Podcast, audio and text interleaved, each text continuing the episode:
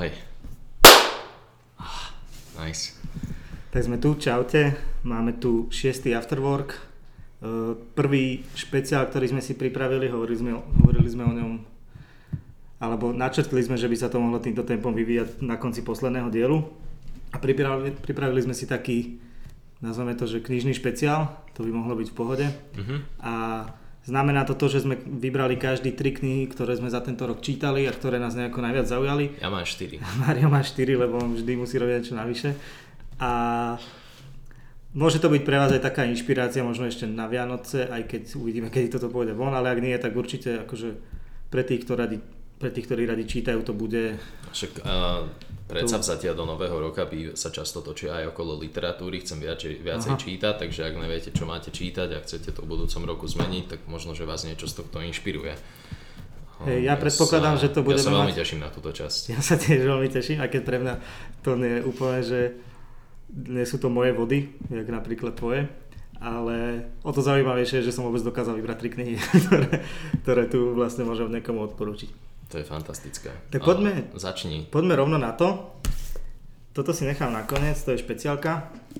Uh, Graham Moore, Posledné dny noci, je, je román Oscarového autora, ktorý, ktorý vlastne písal scenár k filmu Code Enigma, alebo Code Enigmy. A je to kniha, ktorá ma zaujala takým, akože iba svojou obálkou. Ja som... bol proste v obchode kúpovať darčeky ešte minulý rok na Vianoce a rozmýšľal som, že by som si ja mohol niečo kúpiť a toto vyzeralo fakt dobre, je to také pestré, kto pozerá video, tak ešte raz to ukážem, aby to videl. A o čom je vlastne príbeh? Je príbeh o, o mladom právnikovi, ktorý sa volá Paul Kravat a, a je to čerstvý absolvent, ktorý sa dostal ako partner do jednej, do jednej práv, advokátskej kancelárie. A jeho klientom je vynálezca George Westinghouse, ktorý sa svojho času niekedy na konci devätnásteho storočia súdil s Thomasom Edisonom o to, kto vymyslel vlastne e, patent na, na striedavý prúd, respektíve, že Westinghouse používal jeho technológiu a, a Edison ho vlastne za to žaloval. A je to fakt dlhý príbeh, kde sa, ktorý je, čo je dôležité povedať, postavený na skutočných udalostiach. Ono na konci knihy sú aj vysvetlené, že čo sa reálne dialo, že ak, aká tam bola inšpirácia, či, či tie postavy reálne existovali, ako to dopadlo potom. Uh, Thomas Edison bol vtedy už akože slávny, už bol milionár, úspešný podnikateľ. On nikdy nebol nejaký extra vynálezca podľa toho, ako je to prezentované. Že bol fo, fakt ten úspešný biznismen, ten, ktorý vedel predať myšlienku, ktorý vedel odprezentovať a nebal sa... Nebal sa súdiť sa s kýmkoľvek a o čomkoľvek, pretože mal za sebou jednak obrovský kapitál, jednak strašne veľa akože kvalitných právnikov a podobne. No a čo je zaujímavé napríklad je to, že v tej knihe sa objaví aj postava Nikolu Teslu, ako už vtedy veľmi, veľmi takého čudného, excentrického, ale geniálneho vynálezcu, ktorý robil pre Edisona, potom robil aj pre Westinghousea a, a nakoniec... Nakoniec sa na nejaký čas stratil, ale je to, to t- celé také veľmi zamotané. Je v tom samozrejme aj nejaká láska popri tom, nejaké vzťahy.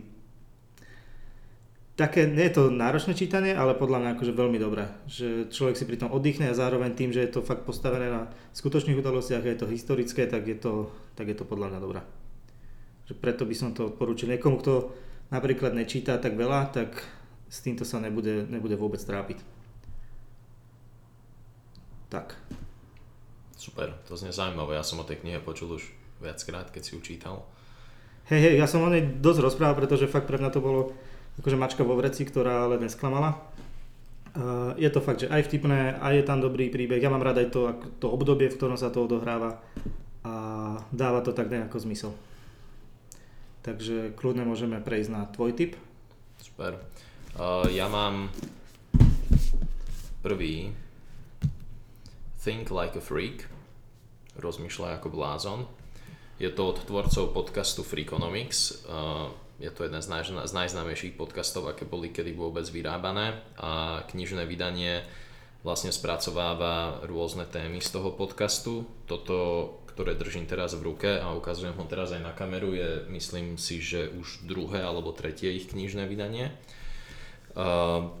Rovnako ako v podcaste, aj v knihách uh, sa, tvorcov, sa tvorcovia toho konceptu zaoberajú uh, otázkami, čudnými otázkami alebo takými otázkami, na ktorými by ste si nemysleli, že sa treba zamýšľať, a napriek tomu ponúkajú zaujímavé odpovede alebo ich rozbor prináša zaujímavé, zaujímavé poznatky. Uh, je to vlastne taká ekonómia otázok, myslenia. Mm-hmm. Uh, Je to veľmi populárne, veď tomu svedčí aj to, že je to už druhá či tretia kniha, ktorú robia, a podcast dnes stále beží veľmi dobre. Prečítam pár takých otázok, ktoré sú tam rozobrané. Prečo sú dospelí ľudia ľahšie prekabátiteľní ako deti? Prečo, Nigeris, prečo vlastne nigerijskí e-mailoví skemery hovoria, že sú z Nigérie? Prečo je zlý nápad mať morálny kompas? Prečo hovoriť neviem? Je to najlepšie, čo môžete spraviť? Uh, sú tam ďalej rozobrané veci ako um, prečo ľuďom nemeniť názor alebo nesnažiť sa o to, uh, ako najlepšie kopnúť penáltu, to je veľmi dobré. Uh, ako najlepšie kopnúť penáltu?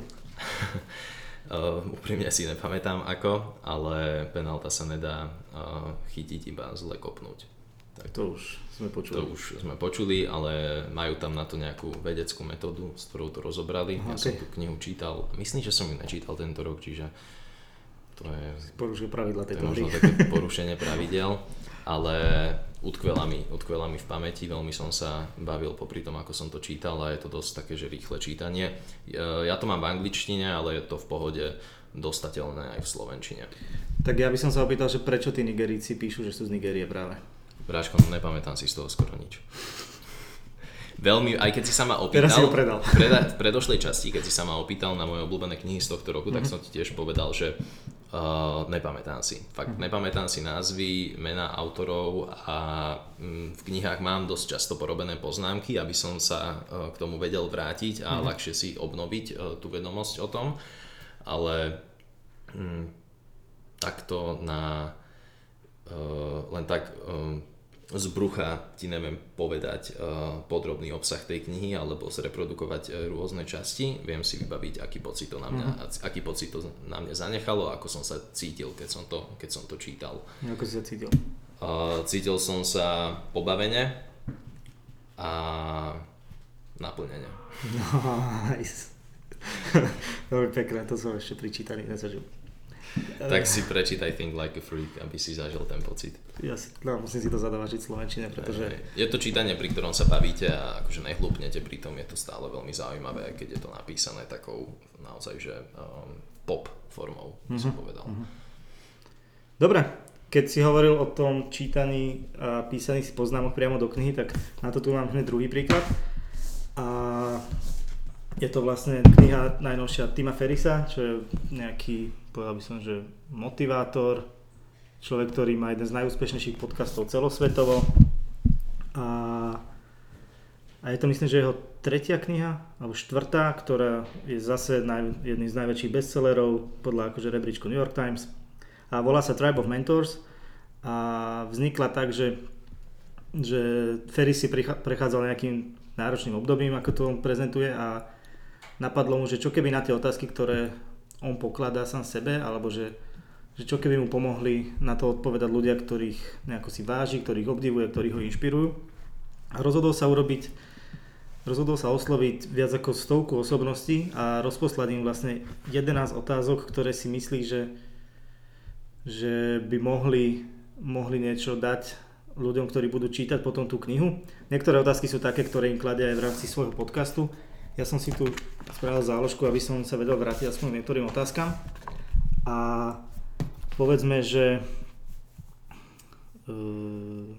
keby ste mohli mať gigantický billboard kdekoľvek na svete a má na ňom napísané čokoľvek, hoci akú správu, metaforu, čokoľvek, že čo by to bolo. Potom napríklad, že uh, musím to nájsť. Čo vám pomáha, keď sa cítite prepracovaní alebo sa neviete sústrediť na veci? To je taká klasika, čo mm-hmm. sa väčšinou pýtajú hey, úspešných hey. ľudí. Uh... Ja sa to nikto neopýtal. Potom, že... Zatiaľ. Uh, potom, že aké...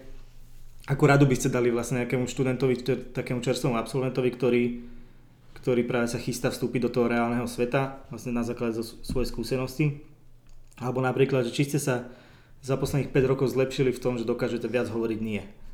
A, takže je to jedenásť podľa mňa super otázok. A, čo je na tom zaujímavé, že desiatky osobností na to odpovedali, každý má nejaký svoj príbeh, nejaký svoj postoj k rôznym veciam, niektoré si môžu aj odporovať a, a fakt je to ten, ten prípad knihy, kedy je lepšie mať pri sebe ceruzku alebo pero a, a značiť si to, pretože sa k tomu budete chcieť vrátiť a zároveň čo je výhoda, keďže to má šesťsto strán skoro alebo tak nejak, tak že to nie je kniha, ktorú musíte čítať v kuse, že sa k nej môžete kedykoľvek vrátiť a od nič vám nepríde, pretože tam nie je príbeh, sú to akože iba nejaké výpovede a nejaké rady a možno, nechcem povedať, že návody, ale je to proste taká inšpirácia.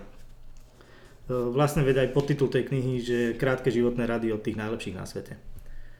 A, takže To, to bola vlastne taká, taká, pre mňa to bol taký pokus, že či vôbec tento druh literatúry akože ma, ma zaujme, ale fakt ma to bavilo. Zobral som si to dokonca na dovolenku, čo zvyčajne vždy donesiem knihu nedotknutú z dovolenky a tejto som sa fakt venoval. Takže Timothy Ferris a Tribe of Mentors. Je z toho niečo, čo si aplikoval aj do svojho života, niečo z tých rád, ktoré si už stihol prečítať? Alebo...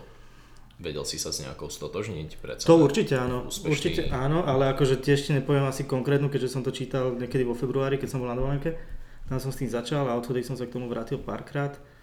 A, takže neviem nejakú konkrétnu, ale, ale vždy sa dá, pretože tí ľudia, ktorí, sa, ktorí vlastne odpovedajú a ktorých on oslovil, sú tak rôznorodí, že to je od, od športovcov vrcholových, ja neviem, Mária Šarapová až po Vila Smitha a podobných akože že celebrity. Potom sú to nejakí, že univerzitní profesori americkí, dokonca jeho Ferrisov sen bol, že osloví Dalajlámu, bohužiaľ sa mu nepodarilo zatiaľ dostať odpovede, ale, ale skúsil aj to.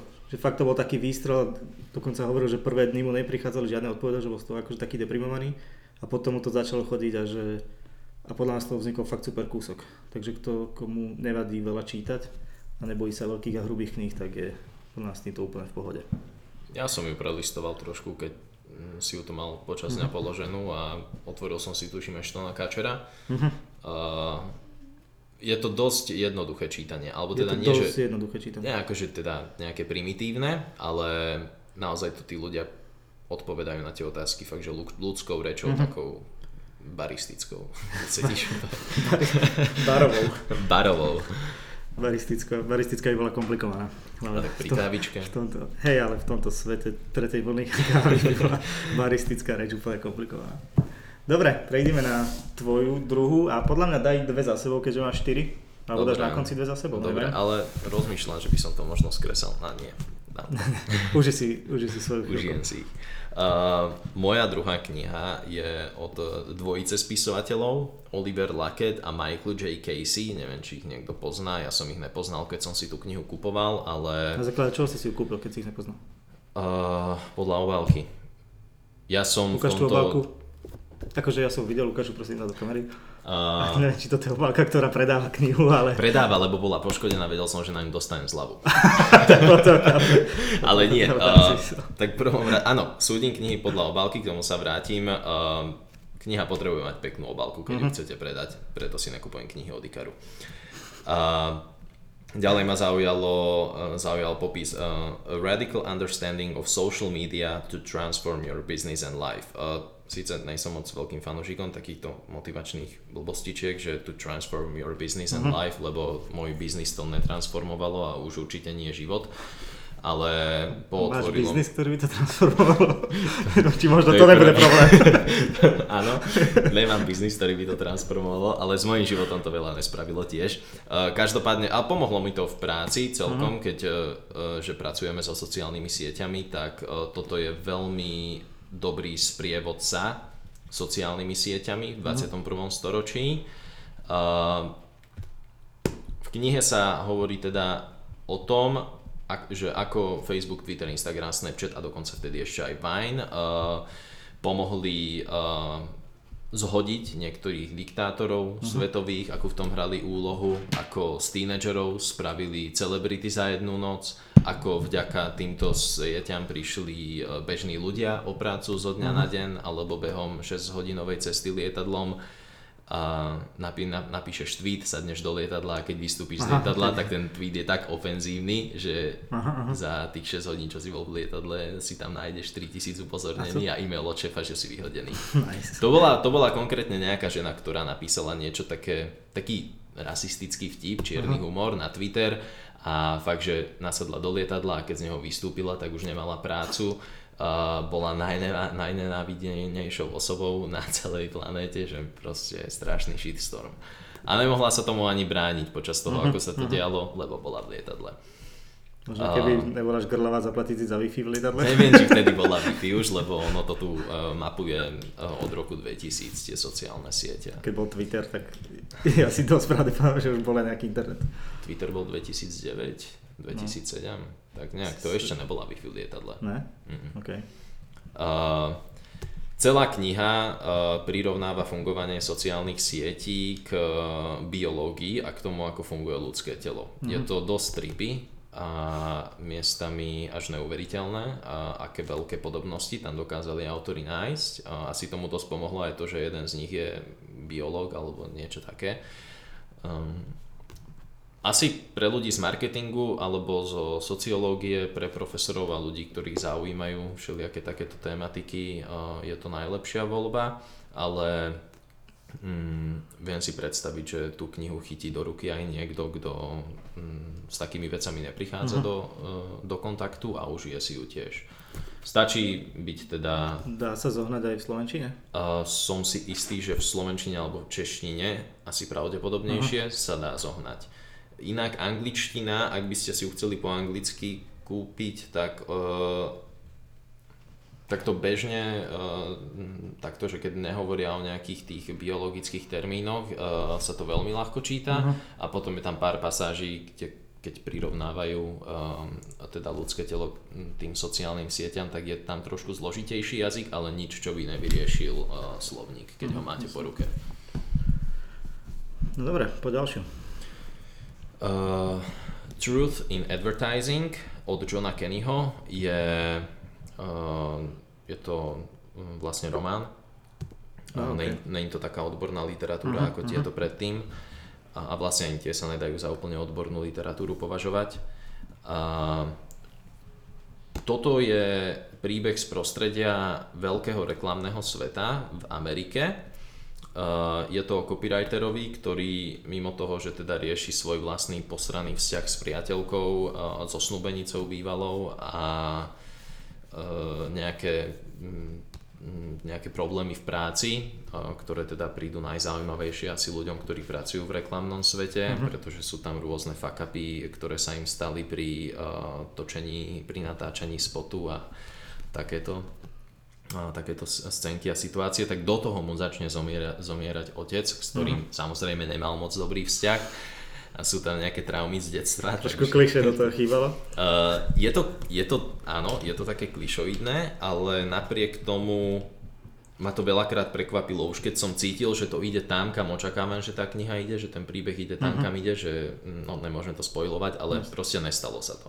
A je tu strašne veľa dialogov, čo v tej knihe veľmi, veľmi pomáha a robí, ju, ro, robí to čítanie doš, dosť svi, svižnejším.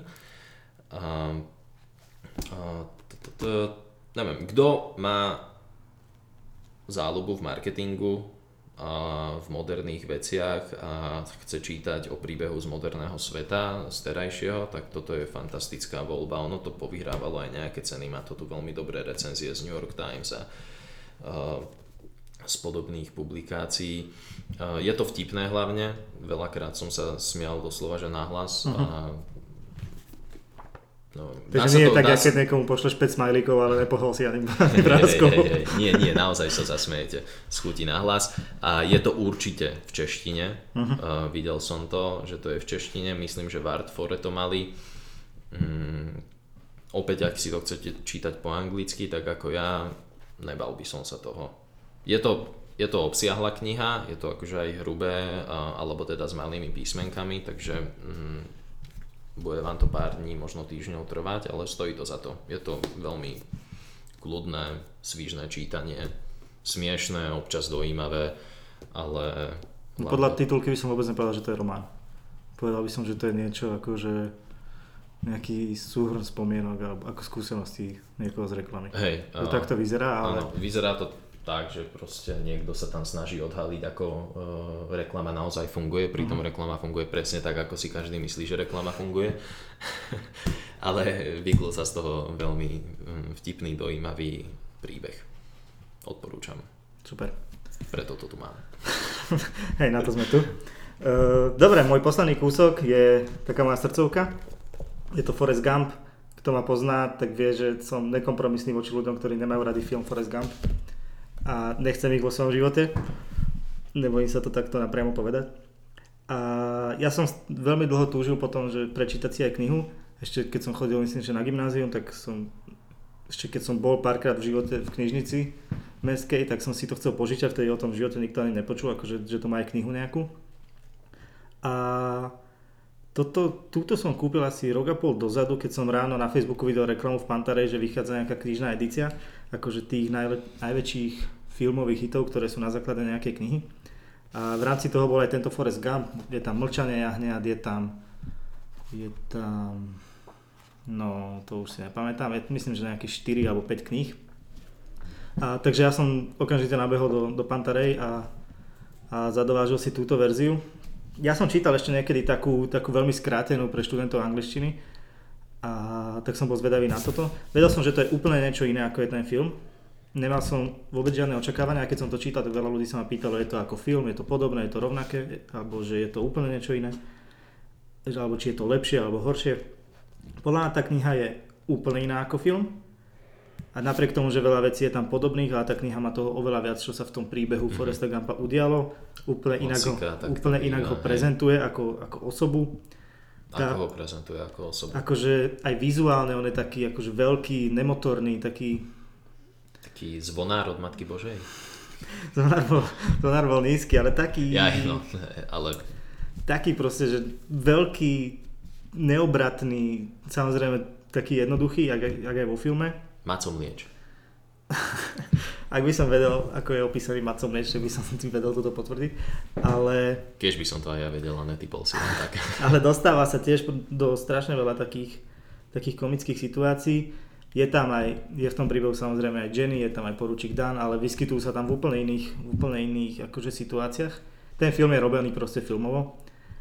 Tá kniha, na rozdiel od filmu, je oveľa viac komédia, než, než je film. Má to obrovskú dynamiku, toto má myslím, že nejakých dvestodvadsať strán, ale ten príbeh šlape tak, že, že tam točíte stranu za stranou, preto tam nie je žiadne hluché miesto, stále sa tam niečo deje. To isté ako, ako vo filme, že bol v armáde, ale tu bol navyše ešte aj vo vesmíre, potom stroskotal niekde v Novej Guineji, kde bol s domorodcami na ostrove, mal opicu, ktorá vlastne bola s ním vo vesmíre a s ním aj stroskotala, ktorému ho... Musel dosť vypiť. Bolo to akože silné aj... On potom prenasledoval Jenny po, po celých štátoch, pretože ona stále niekde cestovala za prácou. Počkaj, to nebolo tak aj vo filme? Či on ju tam len tak náhodne stretával? Oni sa vždy tak nejako k sebe dostali, že ona sa objavila, mm. alebo tak. A, alebo napríklad bol šachový veľmajster, že on proste vedel hrať šach, napriek tomu, že bol, že bol hlúpučký, taký jednoduchý, tak, tak bol šachový majster. No, vo filme poražen. To bol ping-pong, v čom bol majster? Vo filme hral ping-pong, hej.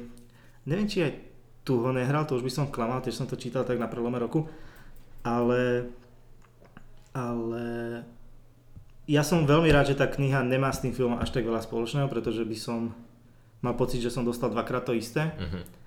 Tá, že tá kniha je úplne iná, je vtipná, fakt ja som sa na tom reálne bavil, asi tak ako si sa ty bavil na Truth, of Ever- Truth in Advertising. A určite to odporúčam minimálne zo zvedavosti tomu, kto má rád film Forresta Gumpa, uh-huh. aby si tam našiel tie podobnosti, aby si tam našiel to, čo je tam iné. A potom aj lepšie mu možno pomôže pochopiť to, ako, ako vlastne, ako sa pristupovalo k tomu filmu, že čo je z toho vynaté, čo je ako spracované a, a prečo vlastne je to jeden z najlepších filmov všetkých čas. Teda pre mňa najlepší, ale nemôžem... A je to všeobecne... Je to určite populárny film, pred, o, to, o to viac ma sklame každý, kto povie, že sa mu to nepáči. Uh-huh. Takže ak, je, ak ste jedným z nich, tak to to nerobte. Buď mi to nehovorte, alebo... alebo si to pozrite. Alebo si to pozrite. Ešte viackrát. Hej, akože komu sa nepáči, podľa mňa to videl málokrát. Moje, moje číslo videní sa ráta v desiatkách určite, takže... A teraz idú Vianoce, takže ešte raz to padne. Dobre, toľko odo mňa, posledný tip, Forrest Gump, veľká klasika. A poďme na tvoju, ty máš ešte väčšiu klasiku, ako pozerám, takže posledná to je drsné. Odo mňa, nebudem o tom moc hovoriť, uh, toto by som nedokázal zreprodukovať tak, aby ste z toho mali niečo, to si proste musíte prečítať. Obraz Doriana Graya, The Picture of Dorian Gray. Ja mám celkom rád takéto klasiky, uh-huh. uh, teda všade sa o tom hovorí a učí sa o tom, len málo kto si to prečíta, tak uh, ja som čítal aj Jekylla, Hyda, aj Fantoma opery a Uh, zatiaľ Dorian Gray sa mi páčil najviac. Uh-huh. Uh, kto nepozná, tak Dorian Gray, uh, mladý aristokrat, nechá si namalovať svoj obraz, uh, ten obraz uh, uh, vlastne um, ako keby uväzní jeho, jeho starnutie, uh-huh. a teda nestarne tá reálna osoba, ale ten obraz, a Dorian Gray je vďaka tomu navždy mladý, niečo jak Zajo.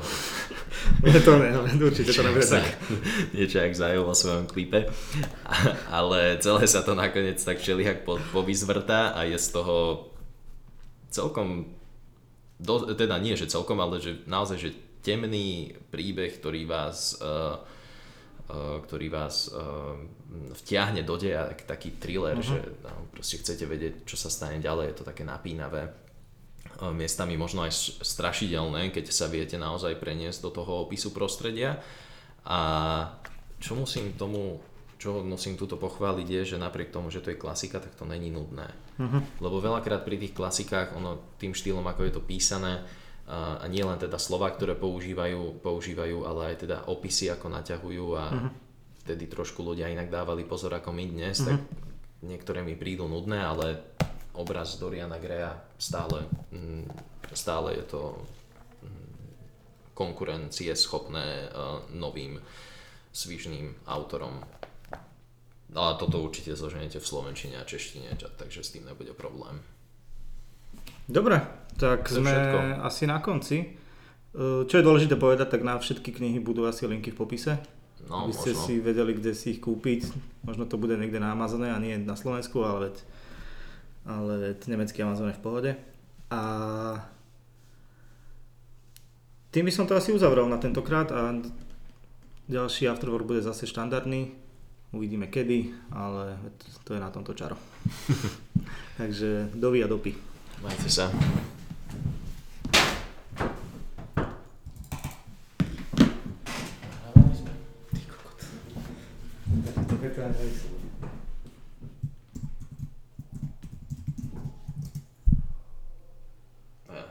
Čo si robíš piču? Toto piču nájdem. Nahrávali sme, ty kokos. No, ja už by som to nešiel robiť znova. Čiže by sme vypustili len audio.